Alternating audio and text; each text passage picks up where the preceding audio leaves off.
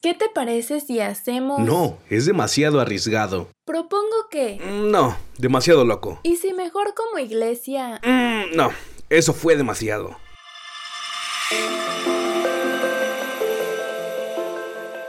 Estoy segura que como director de comunicación te has topado con estas respuestas cuando intentas proponer cosas nuevas.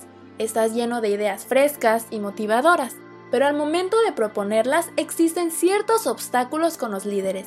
Ven tus ideas demasiado alocadas. Nuestra iglesia necesita urgentemente esas ideas frescas, pero el momento en que la palabra cambio entra en escena, las cosas se complican un poco. Es por eso que hoy quiero compartir contigo tres Loki Tips que te ayudarán al momento de proponer esas ideas alocadas, pero creativas que tienes en mente. Loki Tip 1. No tengas miedo en tomar riesgos creativos. Los riesgos siempre serán eso, riesgos, y generalmente están acompañados de miedo, pero eso no debe ser un impedimento para tomarlos. ¿Tu idea te parece demasiado loca? Hazla.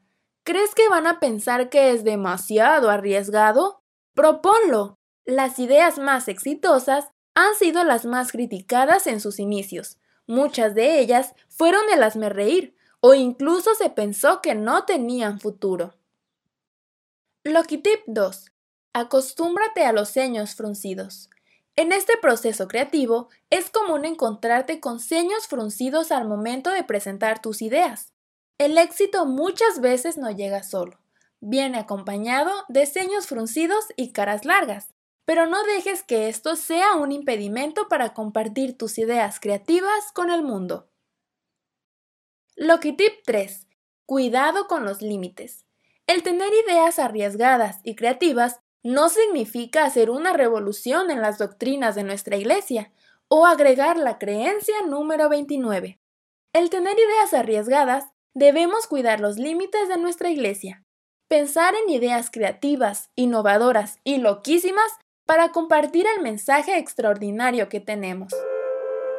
Espero que estos tres Loki Tips te sirvan para recargarte de energía y tener ideas creativas y arriesgadas para compartir nuestro mensaje.